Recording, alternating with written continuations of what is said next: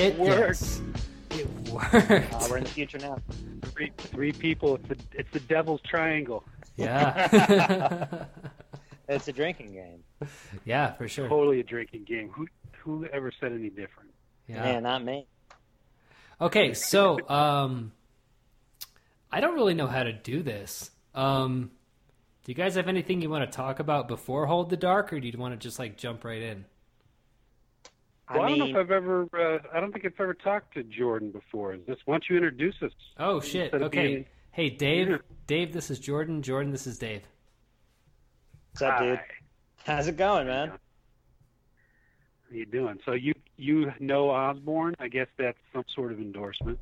Is it? I don't think I'll extend the courtesy uh, the other way there. I know. that is the correct answer. uh, I don't have anything to talk about other than this movie, uh, unless there's, you know, unless there's something else. I, let's let's not discuss current events any more than we already have. Well, usually we we always wallow in social media current events. We're real pieces of shit on here. I don't know. If, I don't know if Osborne's upset about anything. All right, so we should definitely just talk about Hold the Dark then. Okay, fair enough. All right, so um this is cool. Well, this will me actually be can our I say this real quick. Yeah, of course. I just want. I saw you guys' text. I mean, I really enjoyed the movie, and it sounded like you guys were talking about something you really hated. Um, I was I was excited to talk about whatever that might be. Okay. I didn't get the whole text. That's cool. Uh, but before we get into that, uh, does anybody want to give a synopsis of Hold the Dark so that people who have not seen the film know what we're talking about? I really want to hear a synopsis of Hold the Dark. I Okay. can. I could try to. I, I think that I might have the same issue Jordan might have, where I'm not sure that I have the right synopsis. I can give it a shot. All right, give it a shot. I'll, I'll, I'll, I'll fill in the gaps if I feel like there are some. Yeah. Please, please jump in and tell me when I'm interpreting something wrong, because that's really possible.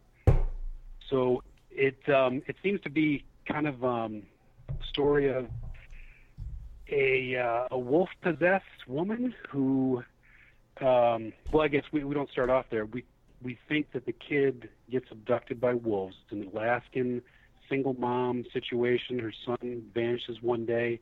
From our perspective, she calls up the author of a, I guess it was some sort of wolf killing book. I didn't get that part. Mhm, They didn't really It's, uh, explain it, but I you got the idea that it was just a book about wolves. mhm.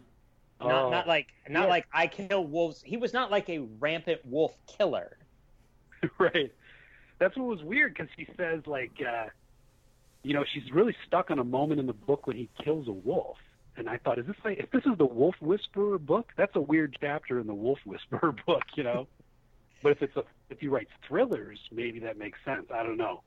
But he comes to town and he finds out that uh, it's a much darker situation. She's wearing masks and creeping around the house at night and trying to get him to choke her during sex and then uh, in the morning he wakes up and finds the kid's body and he's been strangled.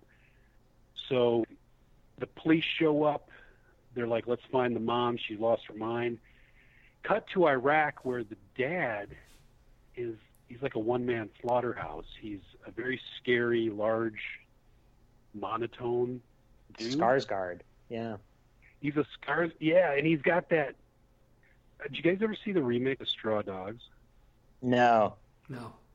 it's not it's not terrible. I mean, it should be terrible, but it's not really terrible because it's got that Skarsgård is the main villain kid, or I shouldn't say kid, but he's so weird because he's got his dad's face, that other Skarsgård, but on this hulking body.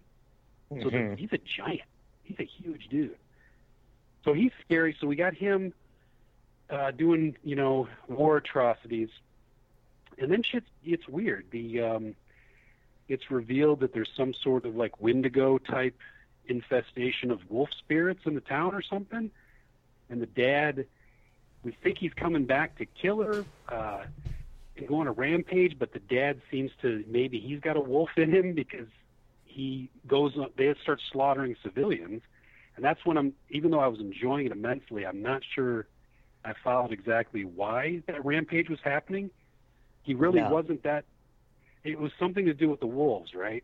Like the Okay. wolves were. It was like a wolf versus civilization plot started to take over the very simple revenge against the person who killed my son plot. Okay. is that what you guys got? Yeah, I mean, okay, so basically, I I jive with what you are saying the movie is about, sort of, but I think you're kind of touching on in a roundabout way maybe the first issue with this movie. So what Dave is saying is correct. Ostensibly, it's about a nature writer who flies to Alaska based on a a handwritten letter from a woman who claims Well, that her somebody who needs fans, right? Yeah. He needs more fans.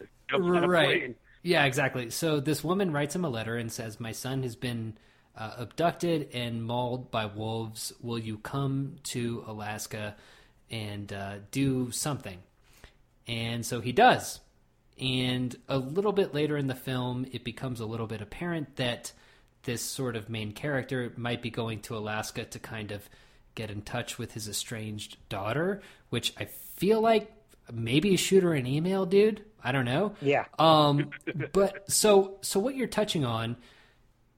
Wait, before I get to that, I just I kind of want to flesh out what you said. So yeah, so the dad is in Iraq, um, comes home from the war because he gets shot in the neck, which is uh, alluded to be a kind of mystical occurrence because apparently he was supposed to die there based on some strange uh, native witchcraft that was going on in the village in which he lives. So he comes home, finds out his son is dead, and begins a murderous rampage that has zero sense to it.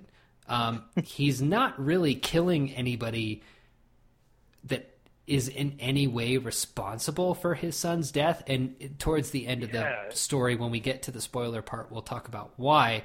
But the nonsensicality of his uh, murderous rampage is kind of the, I guess, at the end of the movie, it's kind of the point of the movie. But okay, so I kind of want to double back now, get back to the beginning. And this is a movie that starts off with no coherent why. And I've I don't know if I've ever actually watched a movie, good or bad, that has ever so kind of boldly started off with a premise that was kind of like a shrug and like, eh, Yeah. go go with it or don't. I don't know, bro. Whatever. But uh Jordan, do you have anything to say about little bit. that?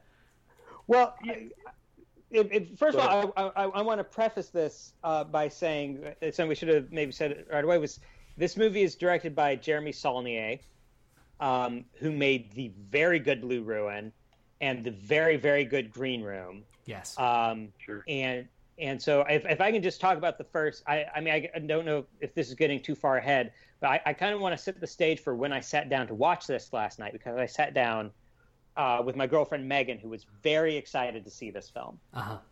because she liked Well, you, Green you Room. did, She liked. you did better than me, dude, because my my wife bailed.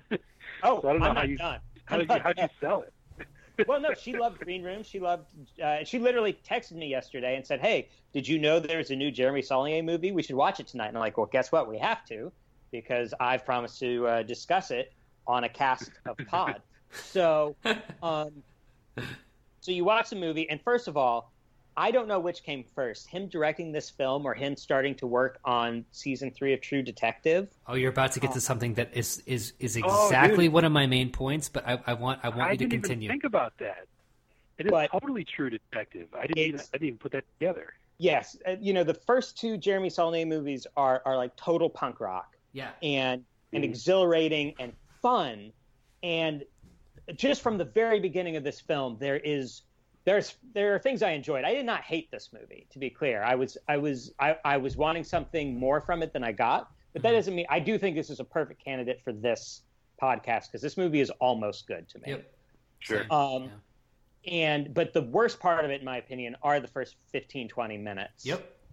and the fact that n- nobody in those first 15 minutes he he shows up at her house based on a letter which literally nobody would ever do hmm and then he is speaking to a woman who even before the thing i'm about to talk about is like nuts Yeah. like just insane and she says things that again appear in true detective and it's just like you know the whisper of the wind is the truth that's in your spine yeah. but like but without nearly that much inflection The love you know is the love that you will always feel.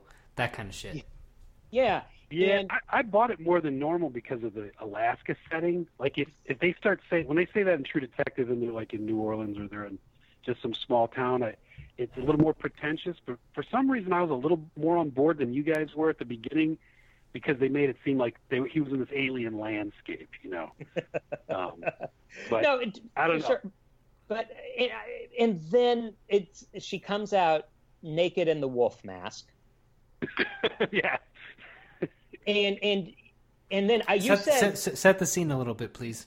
Well, it's so they've had their conversation about you know her son has been taken by the wolves and he's going to go find the wolves, and then I, I guess they they bed down for the night. She, he kind of spies her while she's taking a bath, so there's already there's this weird sexual energy to it. But then he just goes to sleep on the couch and wakes up, correct? Yeah. And Yeah. she like comes out of her bedroom naked uh, Riley Keough or her body double because you don't know if it's her body double because she's wearing a wolf mask. that's a genius loophole. That's such a good loophole for actresses to not have to to get do- naked. Yeah, Like if you threw a yeah throw a wolf mask and you can have every one of them use a body double. so many movies could use that. Go ahead. To, to get to something you were saying that I'm not I'm not sure I disagree with, but I'm not sure about is you said and so she then slithers onto the couch and presses up against him so that her her ass is to him and and she grabs his hand and presses it to her throat like choke me, but I don't think they're they're not fucking, are they? No, no, they're not. No, I think technically that's that's called the Alaskan hello. Because it see it didn't seem that out of place to me. It seemed like because because she was in the tub and mm-hmm. she was talking like she was talking to wolf ghosts or something, you know. The old So I- the old Alaskan handshake.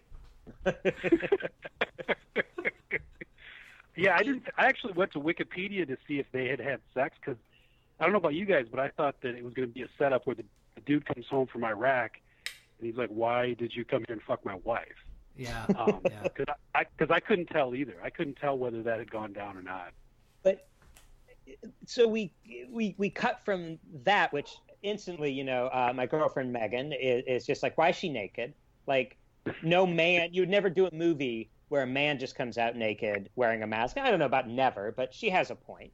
Um, and, and but the, she was still with it. And then we go to Iraq, watch Skarsgård kill I don't know how many uh, soldiers, and then interrupts a rape that is, that is just you know it's just a rape and and, and a, a soldier's raping a lady and Skarsgård puts his cigarette down and goes in and stabs the guy four or five times in the side and then gives the woman the knife because like this is the closest they can get to empowering a, a woman is Yeah. she doesn't save herself from being raped but Skarsgård lets her finish the job and Yeah. was That was point. so ugly. It was very ugly, and I, I got I got to wonder. Actually, I mean, Macon Blair is in this movie later on, uh, which makes sense. But the actor who plays uh, the rapist in this movie had a pretty decent role in Green Room. Like he was actually a speaking character in Green Room, and I just I wonder. Um, he was the one who was going to run away with the murder victim, right? He's the he. no no no uh, that's that's a different actor No, I think that I think the rapist was the same guy, right? Like it was the He guy. looked- he looked really.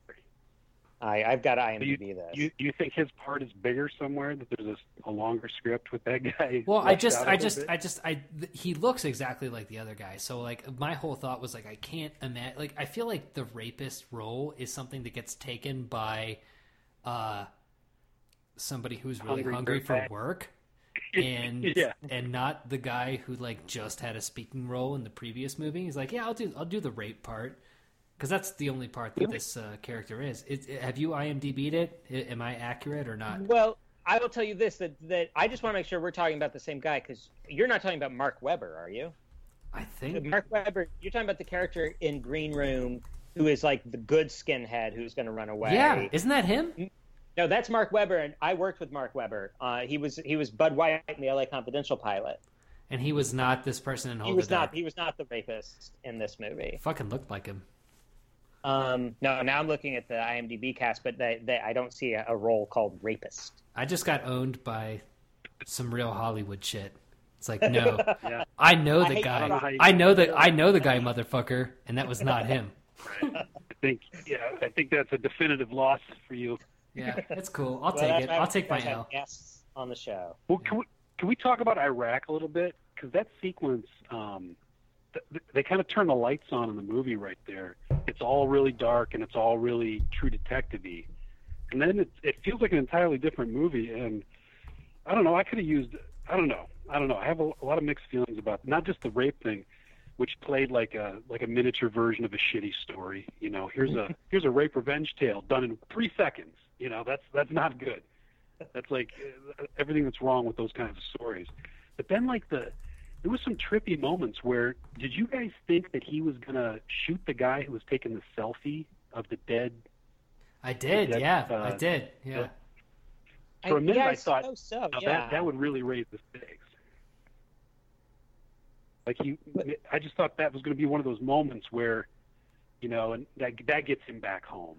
So when it went to the little mini platoon moment where he's sticking up for locals and he's, I don't know, it just it was a weird, I don't know, that whole that whole section, um, especially for the section that kind of, like I said, the the movie activates. It's bright skies, you know, and it's got it's the first death that we see. Uh, it's a weird place to sort of reset the movie. Um, I, maybe I, I, am missing some message about war. You know, there's Uh-huh. something bigger than that. I don't know. I don't know. I, I just want to throw in real fast. The actor who played the rapist is named Connor Baru, and if you look at him on IMDb, it looks like the guy. It's an honest mistake. I'm not. I'm not going to be held responsible for this. Let's see.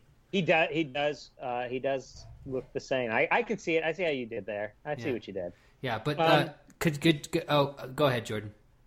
Well, first of all, I, I want to, before we go full on into Iraq, I, I want to, if I didn't finish this thought, was that after the, after the rape scene is when uh, my girlfriend said, I'm not watching this movie anymore, Mm-hmm. and left the room. And I, I have to say, I do not blame her one bit. No. Um, given how women were portrayed that far into the film. And to, to be honest, nothing that bad happens again in the film, but there's nothing about the portrayal of women. This was a very dude movie in a way that makes me go, oh, it's, I mean, it, it might as well just have a not for birds sign on the front of it. May, yeah, maybe that's what uh, that's what I'm touching on a little bit with the Iraq thing. Is what you're talking about is it felt really top loaded with ugliness. Like the movie, even though there's a huge slaughter at the end, that felt weirdly um, triumphant for some reason. I don't know why. It was kind of like a like a mini heat massacre, but it, but for the beginning to have so much like it, it felt like it was going to be a different movie. It felt um, it was top loaded with a lot of grim shit, so I can see why people would tap out right away. I uh, I didn't know anything about this movie going in, um, and so I will say several of the plot twists worked for me. Um, and so I, when they went to Iraq, I was just, oh, is this movie gonna be set in Iraq? Like, was this just? Mhm. Um, I, like, I had no idea how much time, and then we leave Iraq, never to come back, and you go, oh, you know, I think you could have excised this part of the of the story, and probably since they filmed it in Morocco, saved a huge amount of money. Yeah. No, I agree. I feel like um, you get the idea that this guy is an insane killer, and I actually think that it the the movie might have worked a little bit better if he just sort of appears, right? Yeah. If he appears with that like you know, Yeah. bandage on his neck and he knows that his son is dead.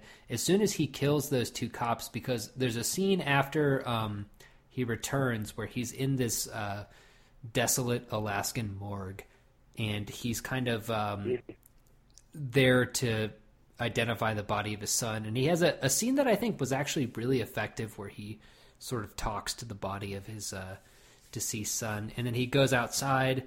Uh, our protagonist, as much as he is, which I actually have some thoughts about that, Oh, I want to talk about that too. um, leaves. And then uh, Skarsgård just murks the cops that are there. And I think that if that scene just existed as it were without the Iraq preamble, I actually, in a way, think it would have been more effective because you would have been like, what the ever loving fuck is going on? It would have felt more a green room in a way, right? yeah, I agree with that. Yeah. I totally. Yeah, it's. I think it, what they're trying to do. I don't know. There's um, it's kind of a stew of manly shit, right? So you've got you got bow and arrow shit, you've got you know hunting wolves, you've got man's man kind of moments, and the Iraq thing just felt like another ingredient in the stew of manly shit. Mhm. You know, like for the people that enjoy that kind of thing, it's kind of like the movie Out of the Furnace, which has to be. It had, there must be a checklist of like manly shit, or or what I was telling, uh, what I said to Osborne, the, the Frank Bill checklist of macho shit. Yeah.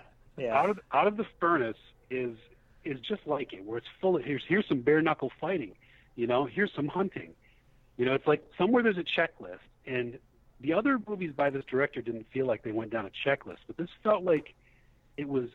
I don't want to say pandering because I really I like the movie I think a little more than you guys, but I think it was it didn't cast as wide of a net. That's why people kind of tapped out early because it's What- it it does feel like it's for dudes. It's a, kind of a dude movie, you know. I did I did take a few notes while I was watching it, so we you know in case we the conversation ran dry, which of course it won't. But um, when he was standing over his son's corpse, I, I, I wrote down this phrase. I wrote down "grimdark" and "grandpa's deathbed," and um, and, and and you guys know what the concept of grimdark, right? Like gr- grimdark is like an internet phrase, kind of attacking anything that is just completely dark and completely joyless. And and to me, Mhm. like that, it's that true detective mood. And and why I wrote down Grandpa's deathbed is because uh, I get a lot of my uh, ideas of masculinity from from my grandfather, who was uh, you know from the Ozarks, and he was a prison guard who made knives in his spare time. Um, but Grandpa, and this is you talk about manly shit. Was Grandpa told me a dirty joke on his deathbed, and uh, the reason I bring that up is because there were there was one joke in this film, and it and, and it was like a wet fart of a joke. Yeah. Um, it was so grim and so like, and to me, again, it, it's it's such true detective prestige TV stuff. And there are things I like. I think just to this is parenthetical at this point. We should come back to it. Jeremy Saulnier's uh, violence is amazing. I still think Yeah. he Yeah. he still Yeah. has that. It's always in camera. He, it's always just part of the shot. He never cuts right when the bullet hits. He stays with it. Um, he stays while you're stabbing somebody. He always stays with it in this way that I think is amazing. hmm Um, so and and that's why the gunfight was my favorite part of the film. And we can get to that later. But like at this point, we're, we're, we just have we've gotten to a place where a guy is standing over his son's corpse, and people have been murdered, and there've been rapes and weird mystic masks being worn, and and and, and everybody is sad. And the guy hunts the wolf and down, and you find he, he's just watching the wolves eat a baby wolf. hmm Um, and then, correct me if I'm wrong, does not kill the wolves. No. It does. No. He just goes out there and goes, Yep, there are wolves out here, and then walks back. Um, Which kind of nothing- like goes back to what the why are you here? What are you doing? Yeah, he kind of bumbles around. I have a theory about that guy. I don't know how. Um, if you want to wait for me to do my deep dive into who that guy is, I have a theory about who that guy is.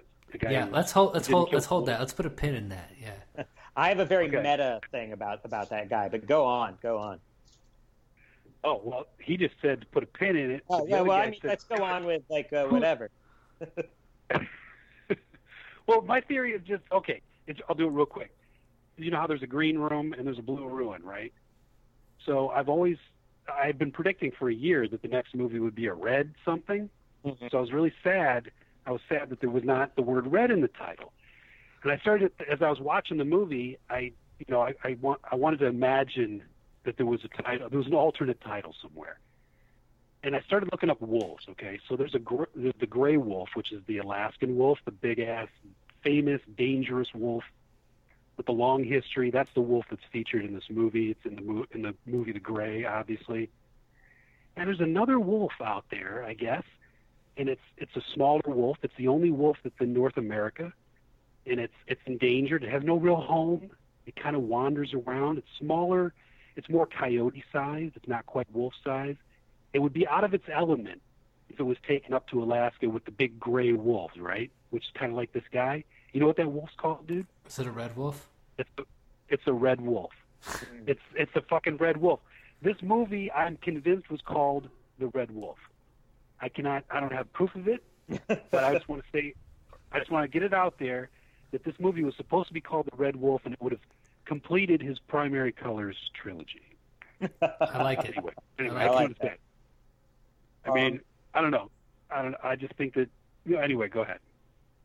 But, I, I mean, I don't know what. So, I mean, I was just saying, like this this movie is so unrelentingly grim in a way that, like, the the punk rock of his other two movies, even Blue Ruin, which is not what I would call a chuckle fest, is like somehow more lighthearted than this. Mhm. So you don't feel like it fits into. It shouldn't be part of a trilogy. No, I, It I doesn't don't think. feel like it. It's not as fun as those other two movies. Well, he also wrote the screenplays for those other two movies, didn't he? Yeah. Yeah, that uh, Macon Macon Blair is that his name? No, no, no, no, no. Uh, uh, Saulnier wrote the the Blue Ruin and Green Room. Macon Blair wrote uh, this one. Yeah. So there's there's a different screenwriter here. But What- but Macon Blair also did I don't feel at home in this world anymore, which is probably the most lighthearted of every movie that we've talked about so far. And I, I, I just I don't understand. I do feel like there was a kind of uh, True Detective parasitical attachment to this because it, it did it like when Jordan mentioned the True Detective thing, that was what I thought when I was watching the first at least 20 minutes of this movie, where I'm like, everybody whispers everything. It's either a Mm-hmm. whisper or it's a growl. And it's like some dumb bullshit fucking. Like, yeah, I turned the subtitles on. Did Yeah. you have turn the subtitles? I too? should have, because I know there's going to be a few things you guys are going to tell me people said in this, and I'm not going to know they said it. yeah, and it's like, but it's it's one of those things where. Well, they the- whispered. You might have missed it. They they were whispering, "Where are the red wolves?" But it's Good one of those things where I think that um, it's the same mistake that True Detective has made in both seasons, which is um, thinking that by having characters whisper and grumble semi profound things, you're, that's actual profundity. And uh, the movie doesn't. The movie seems to want to get to that end in the first 20 minutes. And I think by the end of the movie, I think we have a, a pretty solid, almost good film. But those first 20 minutes are just like I, I I feel like there's two different camps here, like people who got through that and people who didn't. Uh-huh. I Um, would agree with you. is it- that- go ahead. Uh, well, I, first of all, this is off topic, and I apologize because I want to get back to this. But um, have either of you Is ever it wolf seen? related? No, As no, it's it's True wolf- Detective related. God Um, damn it! that have you ever seen the, the Seth Meyers talk show sketch, uh, True Detective or Fortune Cookie? Now, no. I highly recommend you watch it. And all I'll say about it is, if I ever get owned as hard as they own uh, the the writer of True Detective in that sketch, I would quit writing forever. So you guys now have a mission if you choose to accept it. But like, uh, no, because it's exactly that. It's it's pseudo profound things delivered like this, and and um, and, and you're right. It, it lets up a little bit after those first twenty minutes, but it is it's never that far away. The the scene, and not to jump ahead, but the scene with like the Indian hunter. Um, uh, uh, I don't know what that scene was about. uh, Um, the fact that he kills that guy, don't know Uh-huh. why he does that. yeah, no reason, no reason. every word spoken by the mystic Indian woman, which Mhm.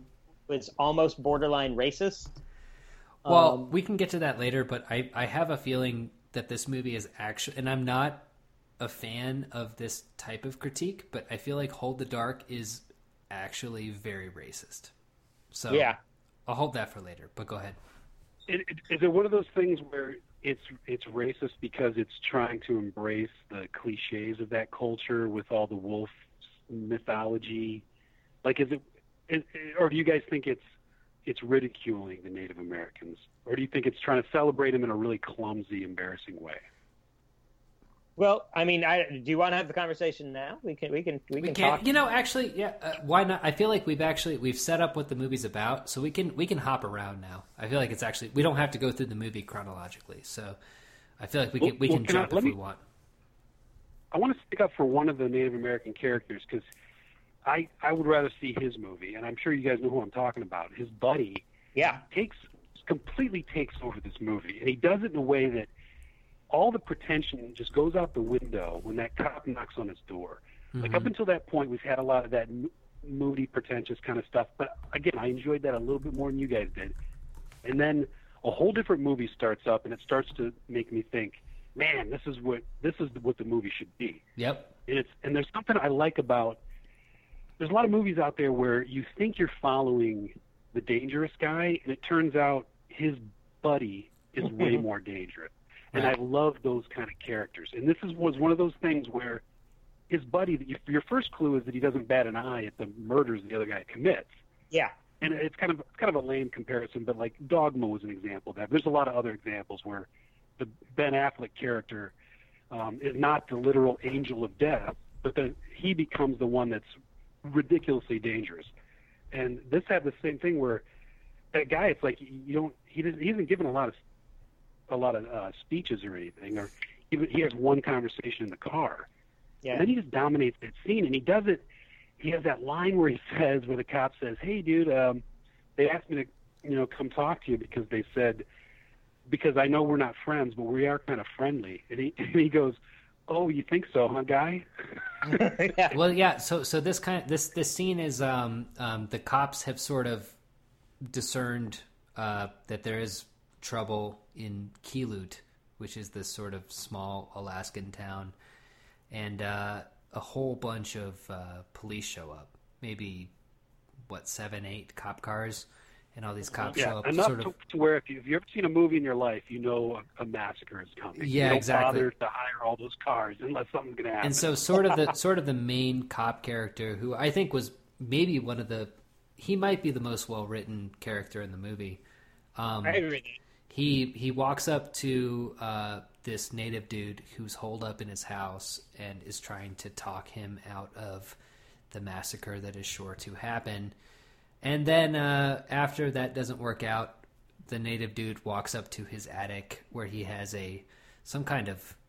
Is anybody here good with guns? What kind of gun is that? Some kind of minigun? It was some kind of 50 caliber machine gun, right? Like yeah, that, and he is just- just he's just toasting cops. He's just like like I've never seen that many cops die, which is where I started liking the movie actually. yeah. No, it was the, that was the best scene in the movie. yeah. Um, It it, was. was. the it was the most like another like it was it was like oh this is what happens if you give Jeremy Saulnier just a little bit more money and Hmm. that's the movie I want to see him make next is just that. Right. Right. I think that the the the I'm not I don't know anything about guns, but I think it was supposed to be the same gun that the other guy had in Iraq that he was lighting up those cars. Ooh. with. Yeah, that's oh, true. Oh, good point. So there's more of a there's more of a symmetry there. But I, he says "guy" to him enough times that you know I don't know I don't know about you guys, but if you have a run in with somebody and they start calling you "guy," Yeah, it's you over. know that the conversation has gone wrong. it's right? curtains. Yeah, yeah. He's not calling you dude. He's not calling you bro. He's calling you guy. Especially Yeah. with especially with native dudes, like that's a thing. Yeah. There was one line that I thought was uh, really funny, and I don't know if it was intentionally funny, but he delivered it like such a tough guy. But there was nothing tough about it whatsoever, which was just he said, "Oh, you know, the cor- the cop says the coroner who got killed, he was going to retire to San Diego next month," and the and the tough guy goes, "San Diego, huh? Never heard of it." I lo- I thought the same shit. I was like, "Yes, you did, bitch. Come on. Of course you did." You've heard of San Diego. Saint Diego. But yeah, that's that, that's a that's a great scene, and I I- think that um, so I want to kind of jump ahead. So there's um, this native dude is just mowing down cops with this assault rifle, and uh, I think that Jordan is correct that Saulnier works perfectly in this arena because uh, Green Room is about a very specific building. It's it's it's an assault movie, right? Like the, a building is under assault by people, and other people have to like defend that that very specific area. And so the centerpiece of this movie, this big shootout, is extremely uh, well done, right? But I think that it's so interesting that after all this mayhem has happened, our main character, our our writer, um, worms out from underneath the car that he's been hiding in very sensibly, right? And he goes to save a cop who's been shot several times in, in, in the legs, and he's sort of dragging this guy through the snow, and the uh, Cheeon, the native dude, has reloaded his assault rifle and, and has aimed it, and our protagonist just looks up at him and goes, "Stop it," and he does. Right. He doesn't shoot Mm-hmm. him, and I kind of like was a that good actually. moment. That was a, that was was actually kind of cool. I was like, oh, he just Yeah, it was one of those. yelled stop, and he did. Right. It was one of those. It was a call. I think it was a callback to the war scene because it was definitely a like a pathos of war moment. You're dragging your buddy, and he's his plea is just you know stop. Mm-hmm. Yeah. All that sort of violence. You know, it was it was good. What I like is the the periphery aspect of the main characters. That the the giant set piece barely involves the two main characters. The one's not even there, and the other one is sort of an observer. So it, it's just uh, you know it, it very kind of kind of country for old menish, you know, the Mhm. way they dealt with they dealt very severely with main characters and other things just sort of these these dead end plots happened and you know I don't know if that's more McCarthy or or Coen brothers, but it did feel a little bit like like there was a, like he was kind of channeling not a True Detective, which I hadn't thought of till you mentioned it, but also kind of like Far the Fargo TV show where it's very cruel. It's a lot of Mhm. cruel stuff going on, Yeah. um, which is Well, weird like- because that show is total fan fiction of the movie. It's not. It's like we're four layers deep of here's a stew of stuff you kind of know, like you kind of. We're used to a movie like this. There's no real surprises in this movie if you think about it. It's it's a combination of, you know, it's got Wolfen, it's got Deliverance, it's got, um, like I said, a little bit of the bloodier Fargo or Coen Brothers stuff. It's just a. I don't know if that's is that because we're all like we've been around. We're we're too old to see anything but familiar plot lines reshuffled. Maybe. I mean, And well, I- so oh, go ahead. Sorry. they're Finish either. Sa- oh, I'm just gonna say they're either satisfying or they're not. You know, it's like there's this stew that they stir it up, and sometimes it's hot, sometimes it's cold, sometimes it works. But it's like I don't. Every generation is gonna be the most saturated by movies ever. Mm-hmm. So every movie that comes out is again the most. That particular viewer is the most saturated they could be by previous films every time they come out. Right. So is this just? Are we either satisfied or not satisfied by how they stir up these ingredients? Because there might be nothing new under the sun. This is full of so many things we've seen before. But I liked it, so I don't know. Oh. I'm a hypocrite. I know, I know. I my personal theory is that I think this modern age places way, way more emphasis on novelty than other ages, and I think in the past it was much more accepted that you have seen something and it was satisfying, so why not see it again? And I think that attitude's closer to, to the truth about storytelling because, I mean, you know, I, for me, like I don't know if you guys saw Creed. Um, Creed was I a pretty good movie. Um, and, and there's that part where Creed gets knocked down, and they haven't played the Rocky. Well, he does, but they haven't played the Rocky music in the whole movie. And, and then they finally he gets knocked down, and they do that, you know, dun dun dun dun dun dun dun dun, dun, dun and fucking goosebumps on my arm as he crawls back up. Sure. You know he's going to crawl back up. It doesn't matter. It works, and like so, I don't I don't need for something to be like wholly new for it to be impressive. And Yeah. and, and What's so weird to me, and I, Creed has gone. Sorry, sorry. no, no, go ahead, go ahead. I was just gonna say Creed's funny because it it felt like it was doing something new, and like you said, it brings in that music. And now we've seen the preview for the next one. It's gone full sci-fi. It's gone full uh, bionic Rocky Four type. Oh. He's fighting the bionic Russian. So it's it's it's like it, it didn't even at first it was a reboot that was going to try to maybe approach in a different way, but now luckily for all of us, Stallone said, "Don't you guys want Rocky Four again? Have him fight the bionic Russian." So it's gone totally off the. It's going. It's going to be more satisfying, I think, because I got pumped when when it reminded me of those other movies. I wasn't quite ready to have a whole new thing. You know, I wasn't. I don't know. Anyway, anyway, and that's that's an aside. But I, my point is, yeah, there are familiar elements to this, but that's okay. I, I was surprised a few times in the movie, and, and there were a lot of times I spent scratching my head. Um, and, and I still think he does. He also he uses CGI in a way that I find very hard to detect. Um, but I do think he yeah, uses a lot of. I, I I could be wrong. I think he definitely had a few uh, a few squibs that were digital, and I think a lot of the car shots when the bullets were going through cars was CGI, but it's he's very spare with it, and he mixes it with practical effects in a way. Again, I just I, I really feel like he does violence very very well, and and yeah, that's he he's especially Green Room had the most realistic stabbings I think I've ever seen in a movie. well when they he- slice that guy's stomach open in that. Yeah, so he needs to talk to whoever's doing horror movies because they're not doing it right. It's pretty. Agreed. It it shouldn't. It shouldn't be the case that this guy who does these gritty neo noirs or whatever is doing this very realistic body damage, and the horror movies didn't didn't get the memo or something. horror movies look terrible right now. I oh, I, I want to kind of bring it back to that shootout just for a second. From uh, a from a storytelling perspective, I think it's interesting, and I'll put a spoiler tag now. Right from here on out, spoil whatever.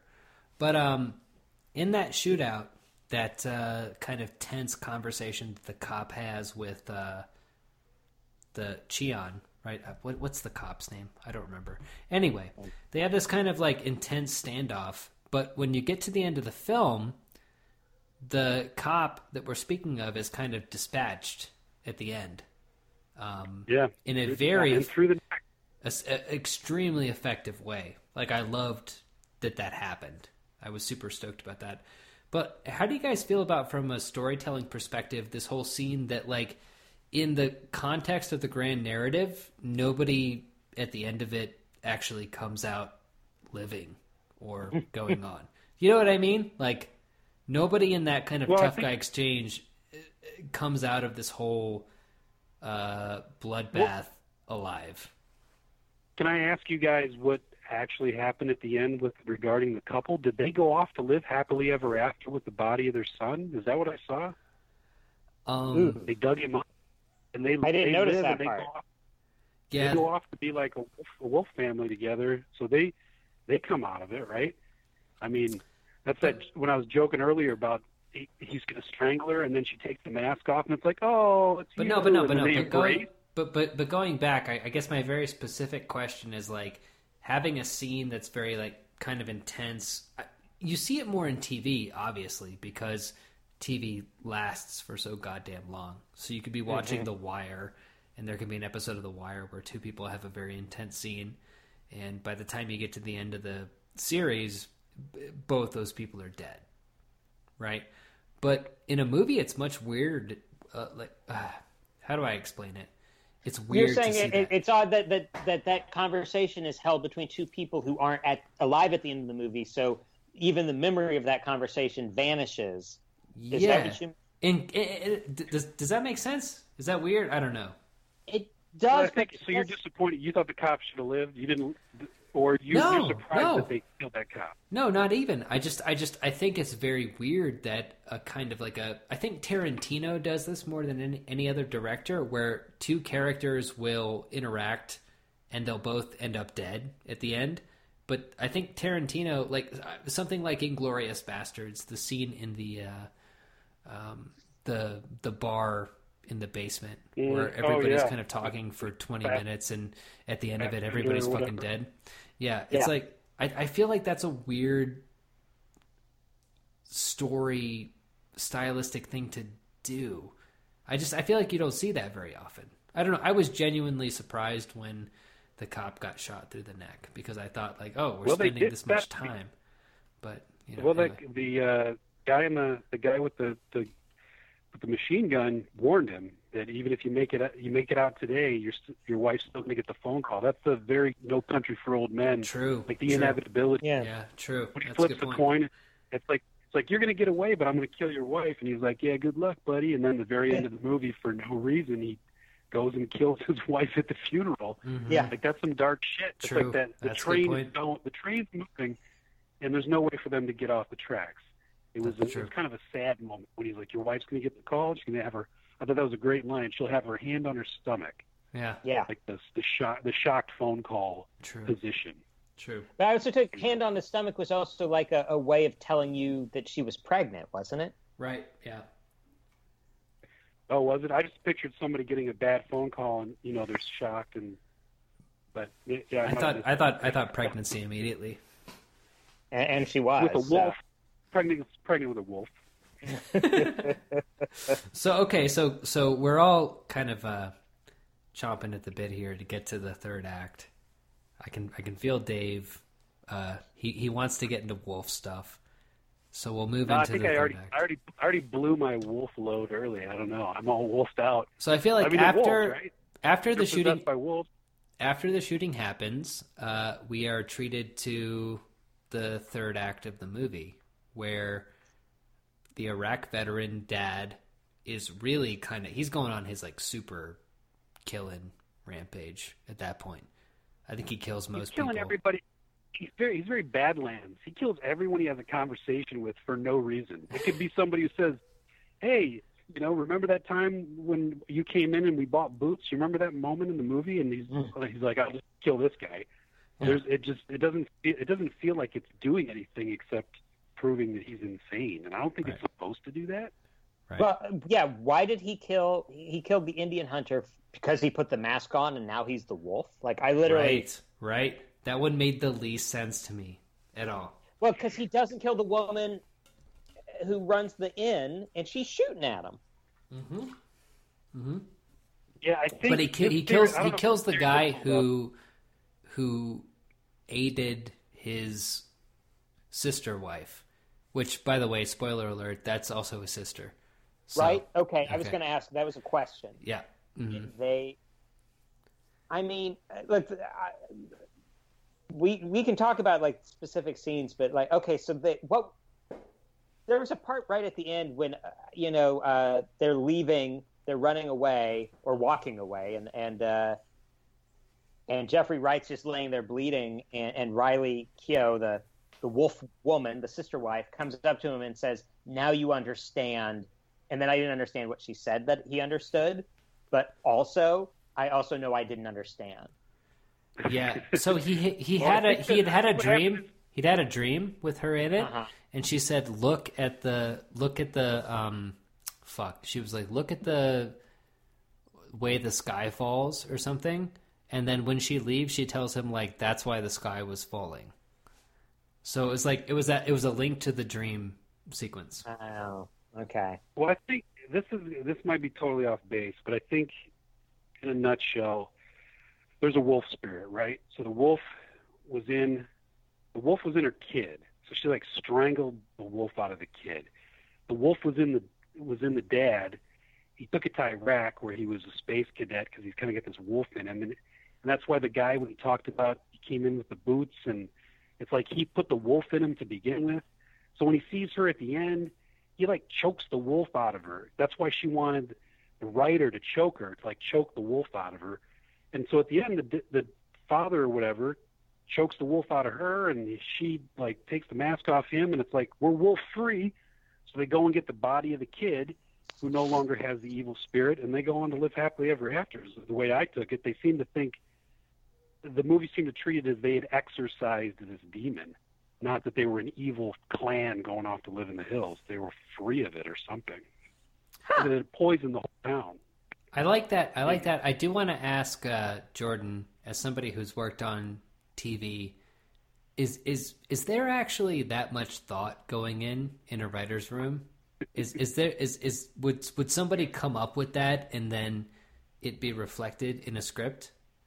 I think the the answer is actually yes, but it's incumbent upon, in my opinion, there's a huge difference between pleasurable ambiguity and heh. Mm. And to me, and again, maybe it was my fault. Maybe I needed the subtitles turned on. This to me was heh. Hmm. Um, like I because I did I just was like, oh, they just they're they're cool now, huh? I didn't get the you can just choke the wolf out. She could have just verbalized that a little better to somebody at some point. Um, I think that's a very I think that's a very Dave specific theory, which I like. I think it's good, but I don't I don't There's a lot of there's at I least think- I three. th- there's three distinct chokes.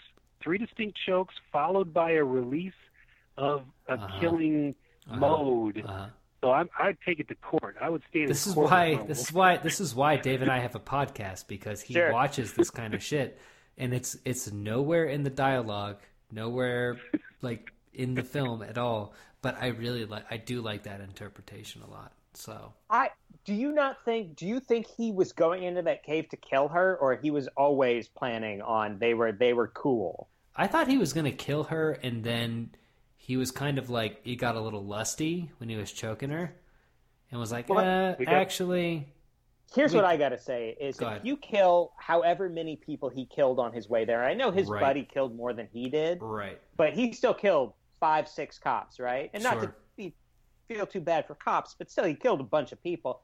You kill that many people on your road to revenge, and then you don't take the revenge. That's kind of rude. yeah, Well, Yeah. and it's also like he. It it almost feels like he wasn't out for revenge, right? He was just he's he was not. cleaning house of, of witnesses. It's like let's get rid of everyone involved because he wants to get back to his wife. Well, or or it's like, or, or it's one of those things where like the boy has the wolf spirit and she chokes it out of him, and then when he comes back to Alaska, he's possessed by that same spirit. and the only way for him to not be possessed by that spirit was for him to meet up with his wife, who somehow uh, sexy-eyed the wolf spirit out of him. I think I solved what it, a- guys. that's what I a- solved that's it. what a- I solved it. That's what a dame will do. That's what a dame will do. There's a, there's a couple of, of, of not to just go too wide here, but there's a couple of, of wider things I want to talk about, and one of them is the racism that we, we started to talk Yes, about and yes, yes. finish. And I and I want to start it by asking if either or both of you guys saw Wind River. Uh, I, I, I, I I absolutely, I, I hate that that writer so much, so Yeah. deeply. Um, I, I despise everything he's done, and I think Nice. he's one of the worst writers uh, in screenwriting right now. So no, I did not see Wind River. is that They the, are- is that the Sicario guy? Yeah, yeah. I think I think I- I, think I- Sicario I- is trash. I think every everything that that guy's fingers is on is just garbage. I just want to say real quick, I, I really like Sicario. I'll take my answer off the air. Thank you. I liked the first half of the first Sicario. The second Sicario is is shockingly bad, and I, I apologize for even watching it. But um, Yeah, I, I can't Wind believe River- it. Taylor Sheridan, fuck you, Taylor bitch. Sheridan. I hate you. um, Die. Wind River is a very similar film to this in that it is about a nature tracker who is brought in to help solve the murder of a native woman on a snowy Ah, reservation. ah. And it is racist. You've got the wolf in him right now. You're gonna have to you have to choke it out of him. my man did. My man. Okay, uh, if I'm sorry, Jordan, but No, please. this guy did 12 strong. What Dome. was that? Dome. Hold on, hold on. I'm gonna find some. I'm gonna like he wrote Yellows a, a, a show called Yellowstone. Fuck, I don't give a shit.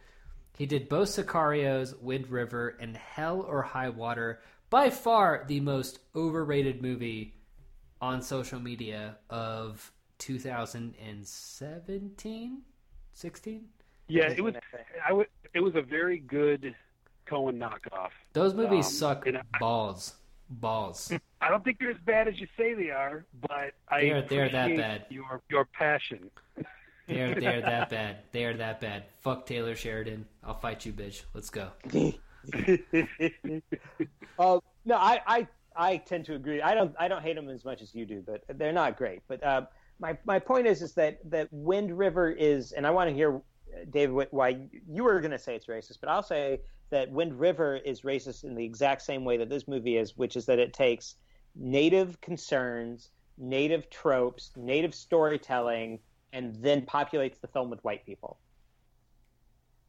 Yeah, except for the set piece, which is uh, a quite a. He definitely takes the stage. The Native American character dominates. Sure, for one scene, and and and Wind River has um, a, a very well known Sioux actor who has one or two very good moments, but you're still not. You're still you're you're you're, you're taking their mysticism, right? That that woman who says witchy things, and I think actually literally refers to herself as a witch. Um, yeah. and you take this mythology of wolves, which you know is is completely drawn from, I assume, native sources, or at least is aping the shape of native sources in, in a territory that could have completely 100% been about native people and and chose instead to populate it well i, I guess to be fair um, the the wolf hunter is jeffrey wright who is a black man but it's still taking all these native things and then and then not telling a native story at the end. I, I see your point, but also it seems like it, the movie couldn't exist unless the white people invaded that space. Like they're they're being punished for that. I keep coming back to that moment with at the house because he said the guy was like, "Hey, we we got you guys in, indoor plumbing," and he's like, "Thanks, we can shit inside. That's great. That's awesome." And basically referring to this long-standing problem they have with the white people, with the cops, that it's it's just a bad situation where we've been the white people have encroached, right? So mm-hmm. the movie can't really exist if it if it doesn't have white people being punished. But I'm totally with you as far as the the spacey like you know the the the fucking they're they're like one rewrite away from literal witch doctors, you know, and well, uh, that's just not. It, it it had like it needed more of that Wendigo. You guys ever see Wendigo? Mm-mm. Yeah, yeah, I have. That the Fessenden movie. Mm-hmm. So it's it's it's also about it has the the imagery of hunting and wilderness, and it it also has a possession by some sort of wilderness spirit, but it never feels like it's pandering to the idea of what white people think of as Native American, you know, mysticism. Instead, it's like a it's a very grounded, brutal spirit, and this mm-hmm. was close to that. This mm-hmm. felt like it, it was trying to do that, but it like to kind of mainstream it up. It had to be more of the, you know, the.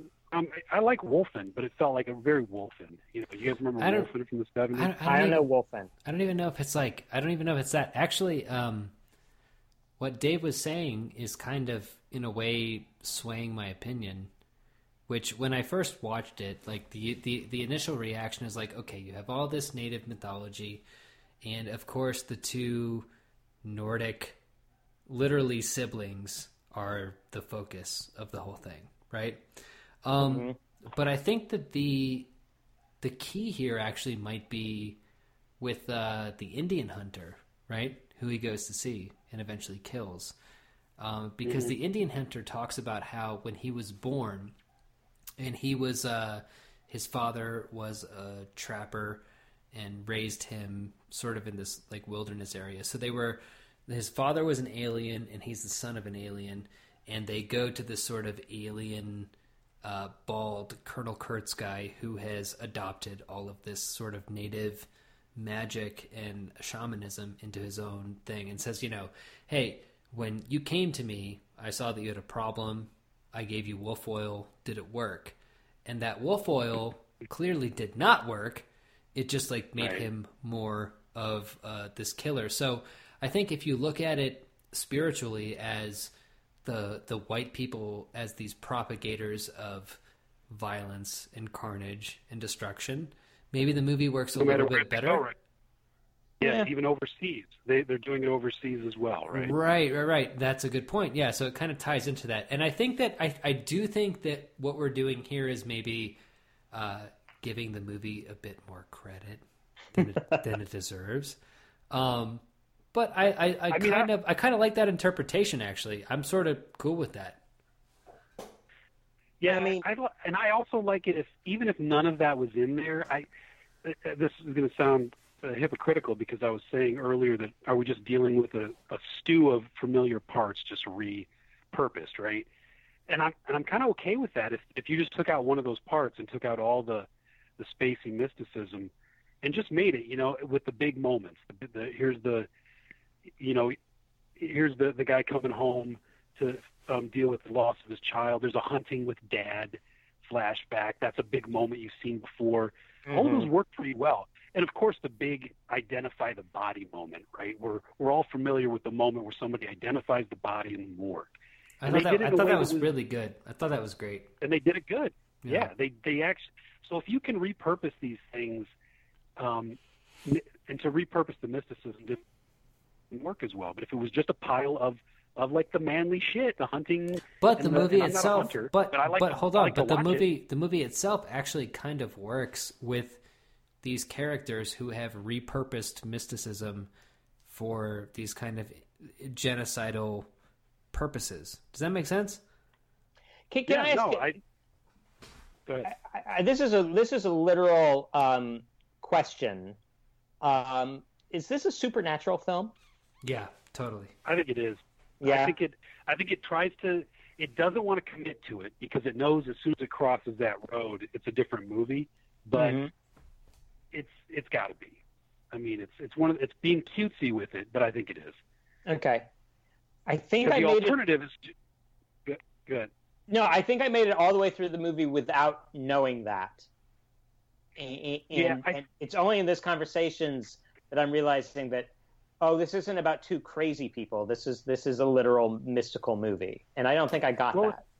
Well, it's kind of like the definition of, you know, what what is that? It doesn't have to really mean anything. Like the the line from the book The Exorcist. I think it's in the movie The Exorcist too, where he says, "There's a belief in evil and a belief that evil can be cast out," which essentially means it doesn't matter if you don't believe that she's possessed by Satan. You still have to do the same thing to get rid of it.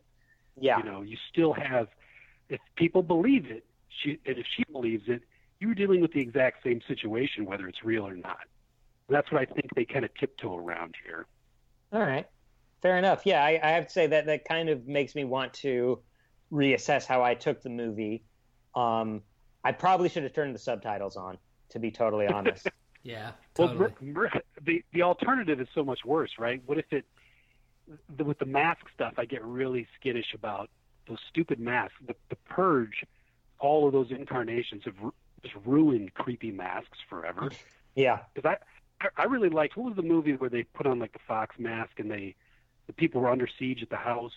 It's, real- it's um Oh, you're next? No, not you're next. You're Next. Uh, yeah. yeah no Yeah. it was you're next. Mhm. That was probably the last time I saw that work really well.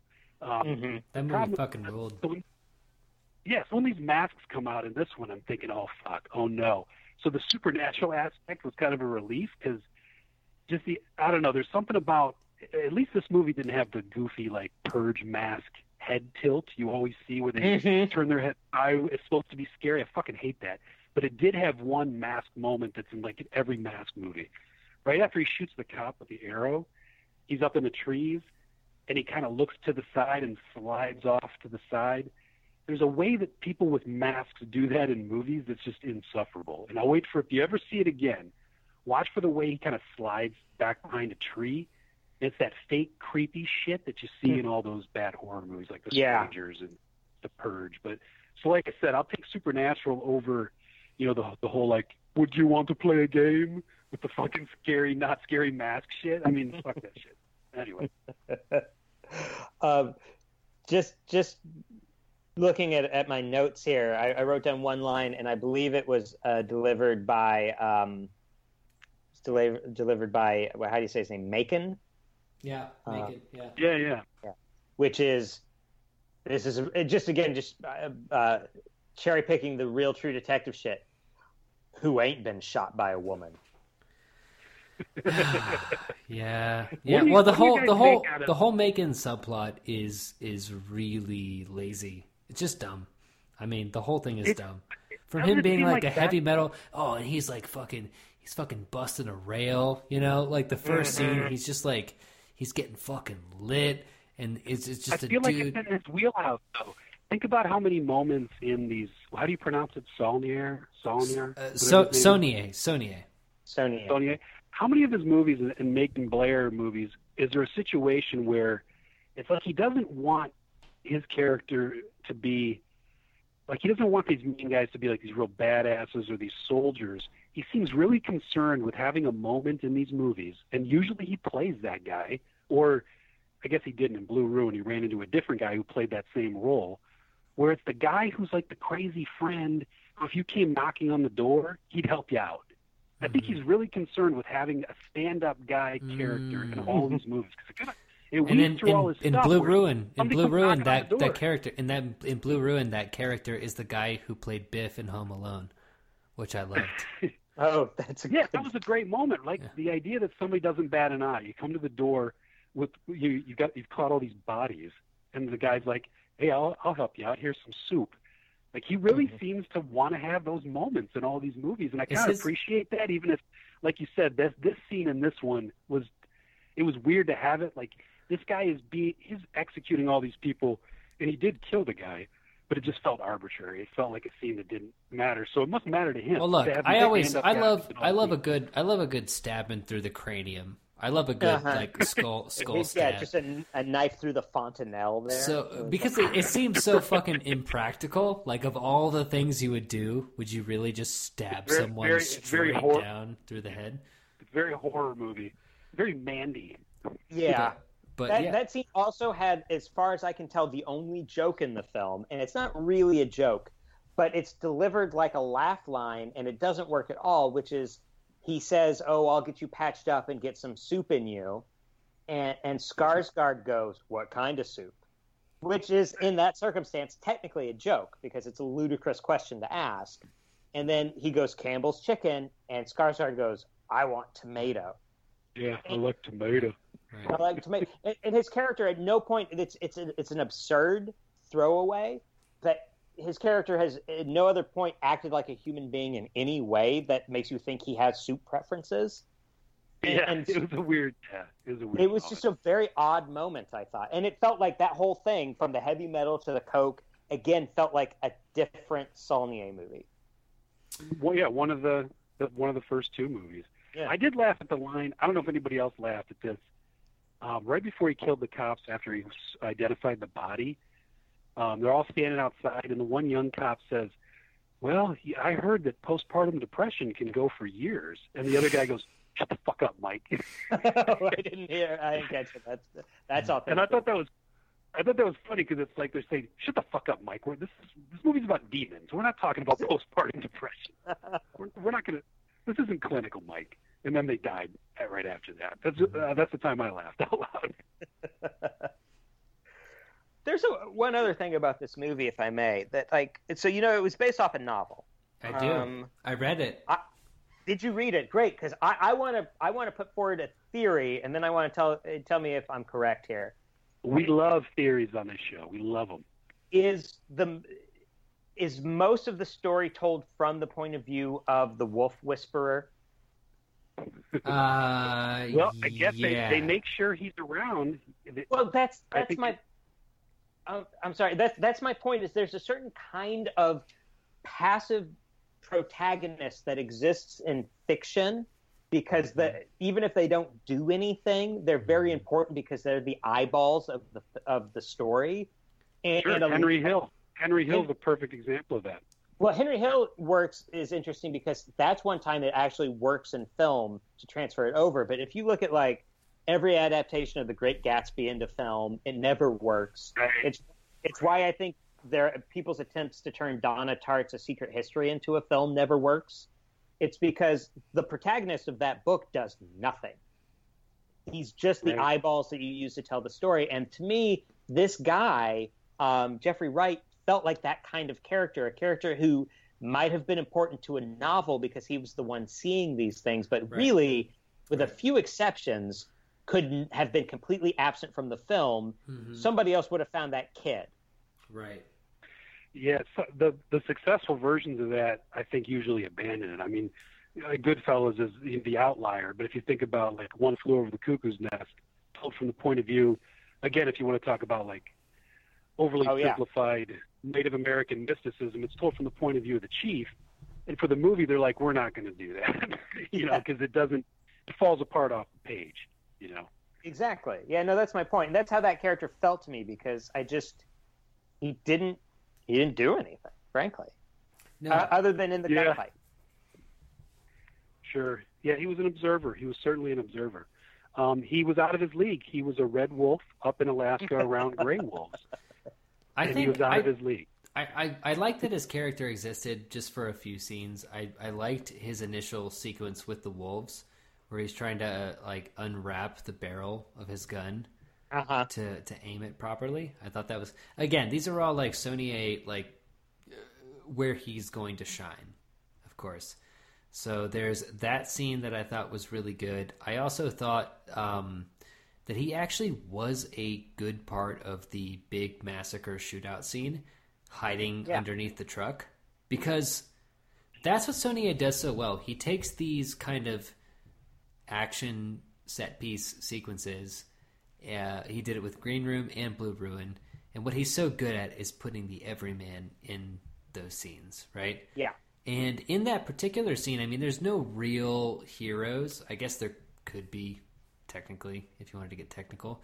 But like him hiding underneath the car is everybody, is how everybody would react to that scene. They're like, I'm Sure. getting underneath the Yeah, fucking car and I'm going to be here. Sure, and, dude. I I crawled under my car in high school and I got my ass kicked. That was that seemed like a really good place to be. but then but then also like at the end i think when the cop finally gets killed because i, I do think that there are more uh, stories going on that are not his when the cop gets killed at the end he gets the arrow through the neck the writer gets the arrow in the chest and he he see he witnesses the whole incestual wolf coitus um i'm glad that it's from his point of view because i actually don't i i I kind of disagree, I guess, because I don't know how the movie would have hung together without that, I guess, pair of eyes.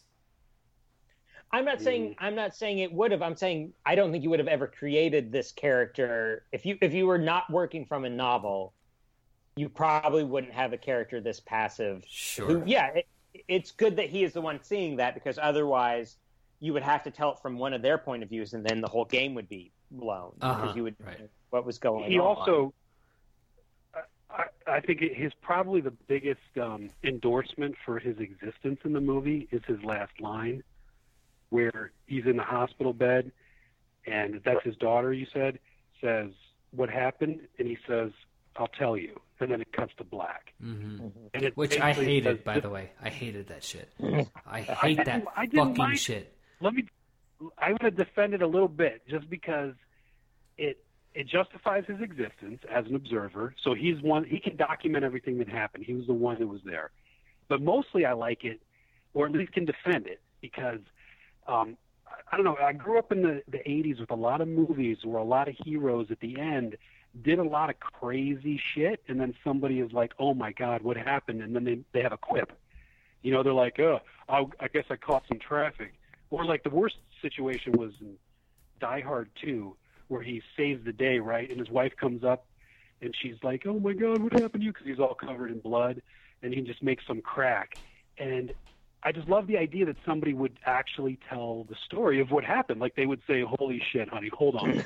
so I I killed so many people.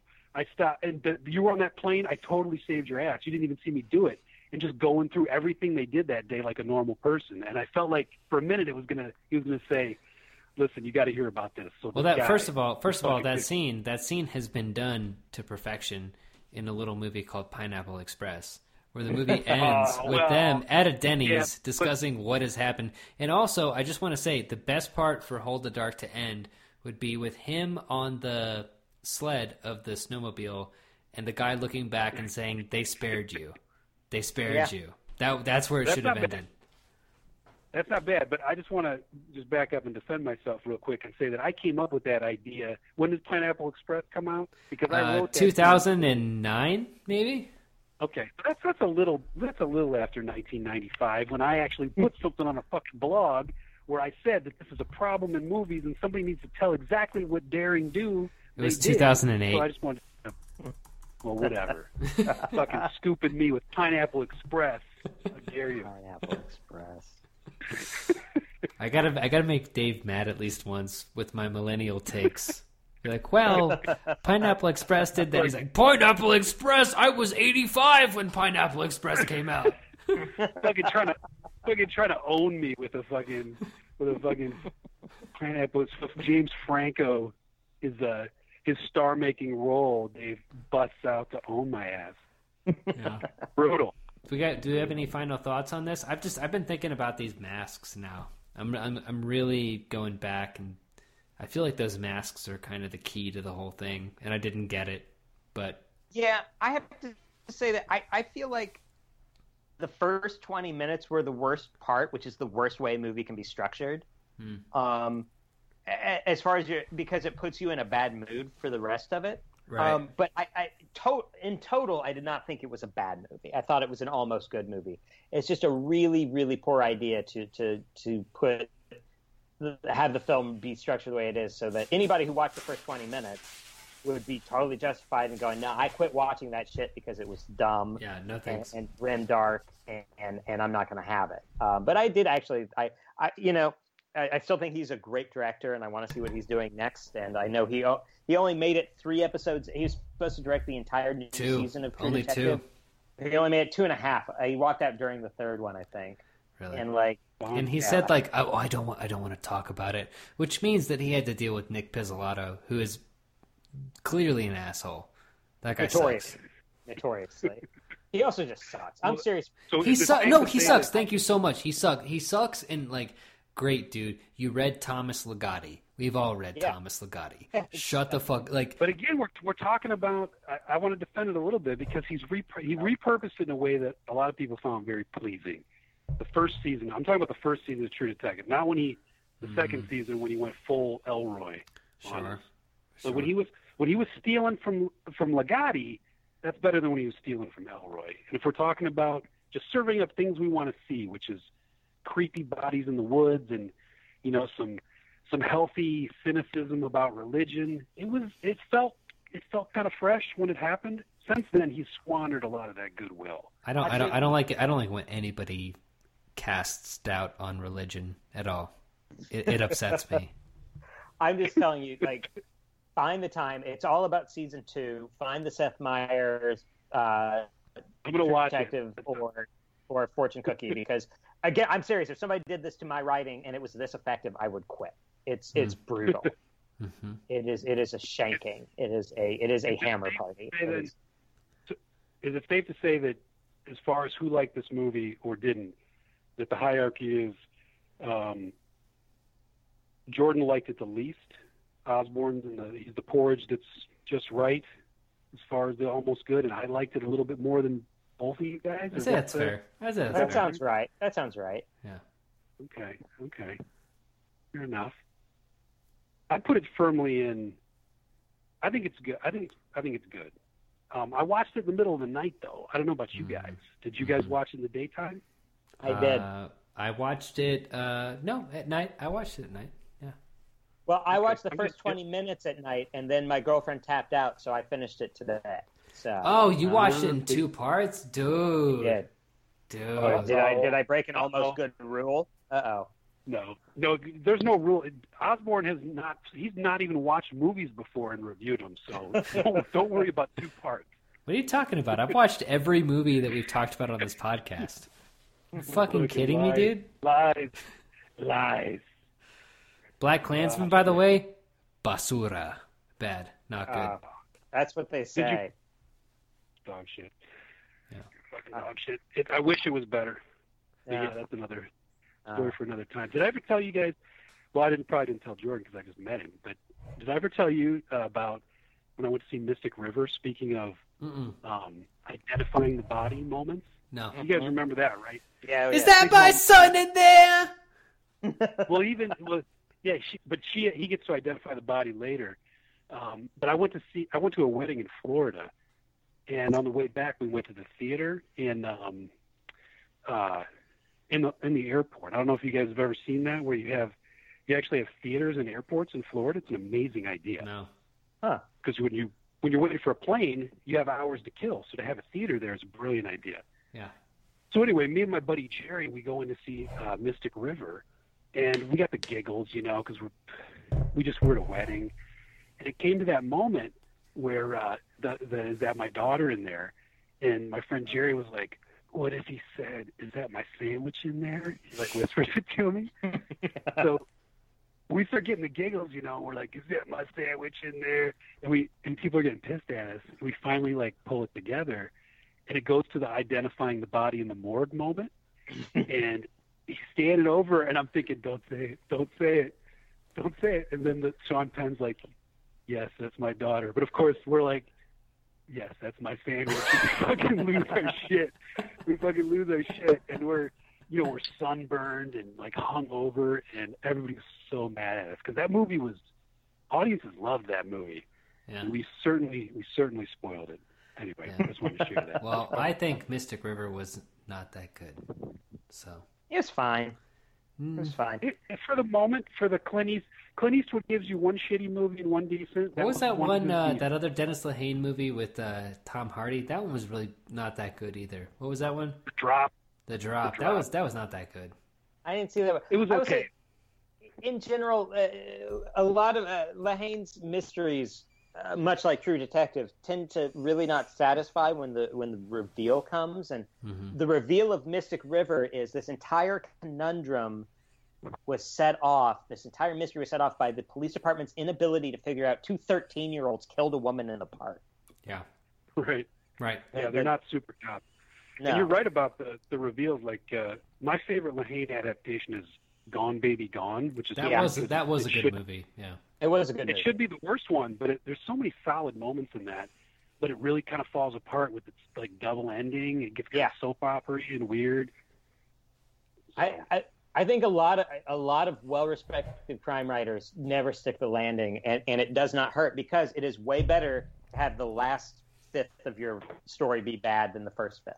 That like Hold the Dark. Yeah, we were just talking about Yeah. that. We just talked about that last episode about if the, if the ending is good, people will forget the movie was bad, but you know the reverse is just is brutal. Once you're in a bad mood, You have it's, it's yeah. I don't know. Hey, I actually uh, I have, I have a I have a quick question that has nothing to do with anything, but it's a question for Jordan. What Okay. what what do you think is the worst thing you've ever written? Worst thing I've ever written. Yeah. Can I count like No, th- episodes of? I, I, I count everything that was made public. Short story, novel, TV show. What's the worst piece of writing you've ever done?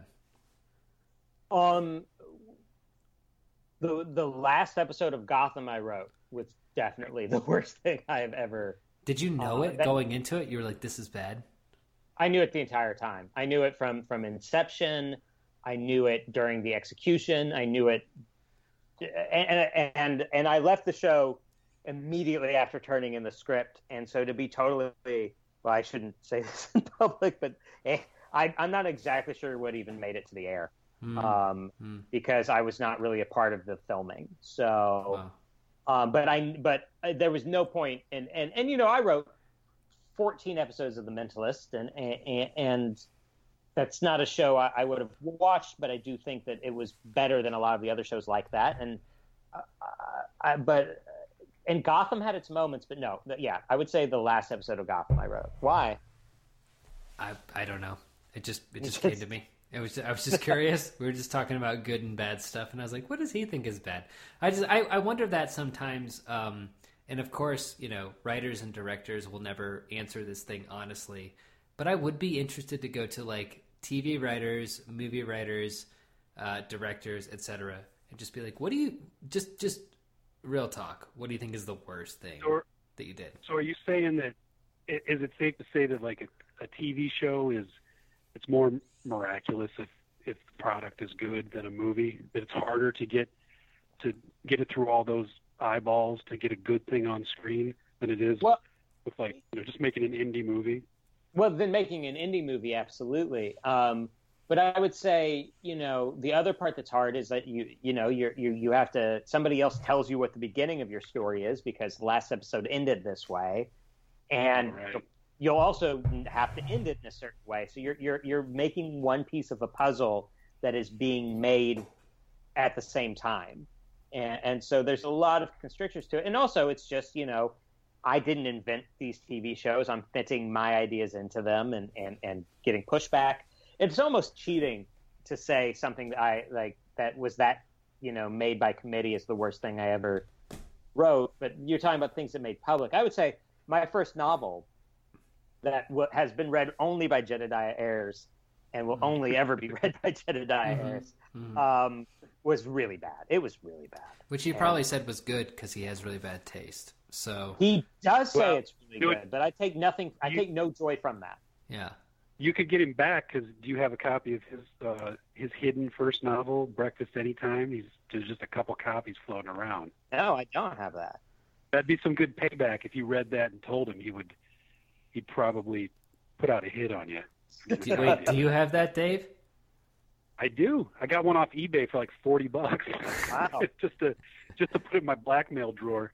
But yeah, so we so what you're saying about so TV shows? Are you saying it's like playing the worst game of exquisite corpse because you have to, you don't just build on what the, somebody's already done for the beginning of the story. If you were to play that game and have to anticipate what the next person was going to do, it would kind of fuck up your chance of telling an original story. I guess you'd be you kind of cut off at the knees. Well, it's not even That- an original story, really. And it's not just that you're guessing what the person is, you're literally breaking all of these stories in concert. So while I'm writing the script of my episode, the guy who's writing the episode after me is writing the outline. So we're always in conversation. And every level of it, it, it has corporate interference, you know, Yikes. uh, and, and notes. So, you know, you have multiple rounds of that. You have your boss, who's a showrunner, who's giving you notes. It's it's very by committee, and um, and you know sometimes So that works out great. you I, just- go ahead. So you try to do in the middle of that. You try to do something original with what that mess is that you're given. Is that what you're, Yeah, you're trying basically. to do? Yeah, and you know, I'm on a show now that is a cable show that's run by a friend of mine, and I, I, it's still it's a serialized show, so I don't get to just do whatever I want. But like, I was given some perimeters, and then I pitch something, and, and I'm getting something very weird and dark on the air that I'm, I'm really proud of. So the system, the system can work, but uh, it, it Oh, doesn't sweet. always. Well, what is this? What, what's the show you're talking about? It's well in the.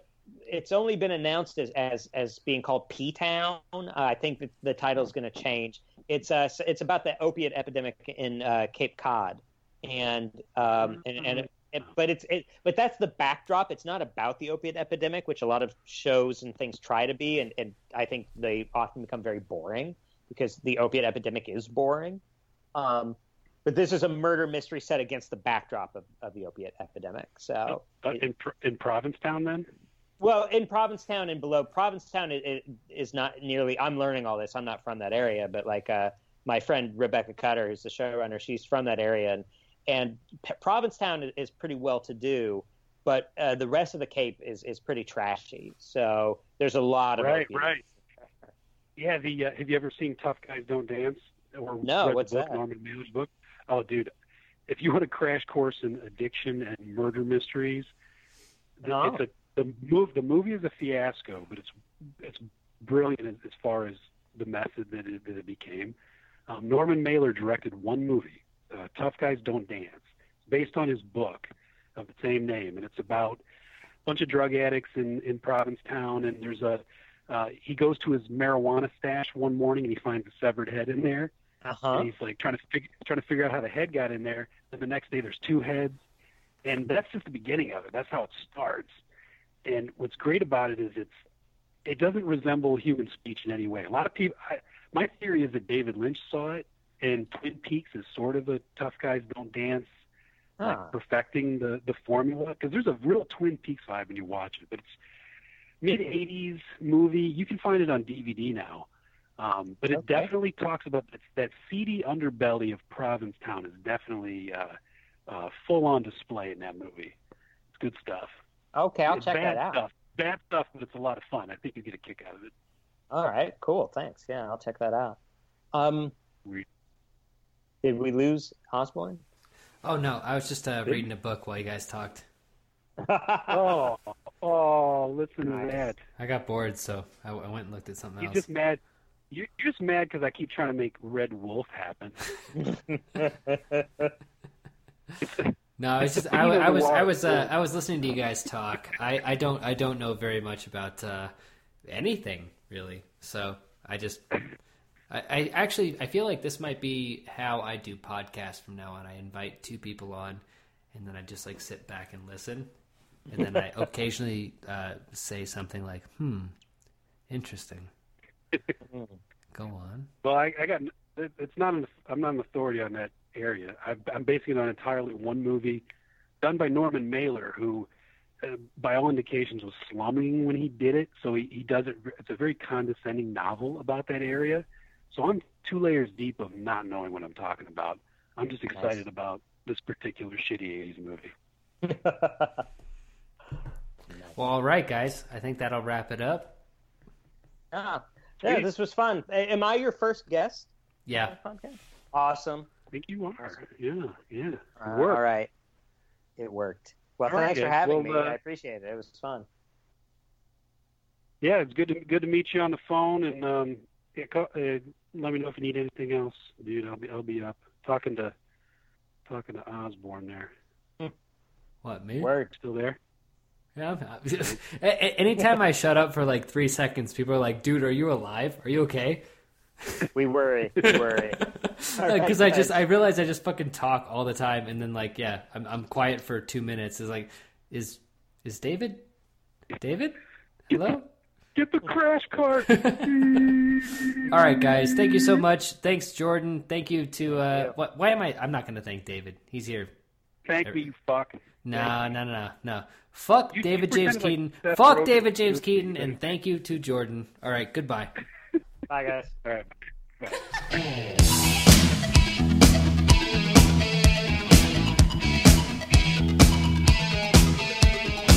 Dark city, night is a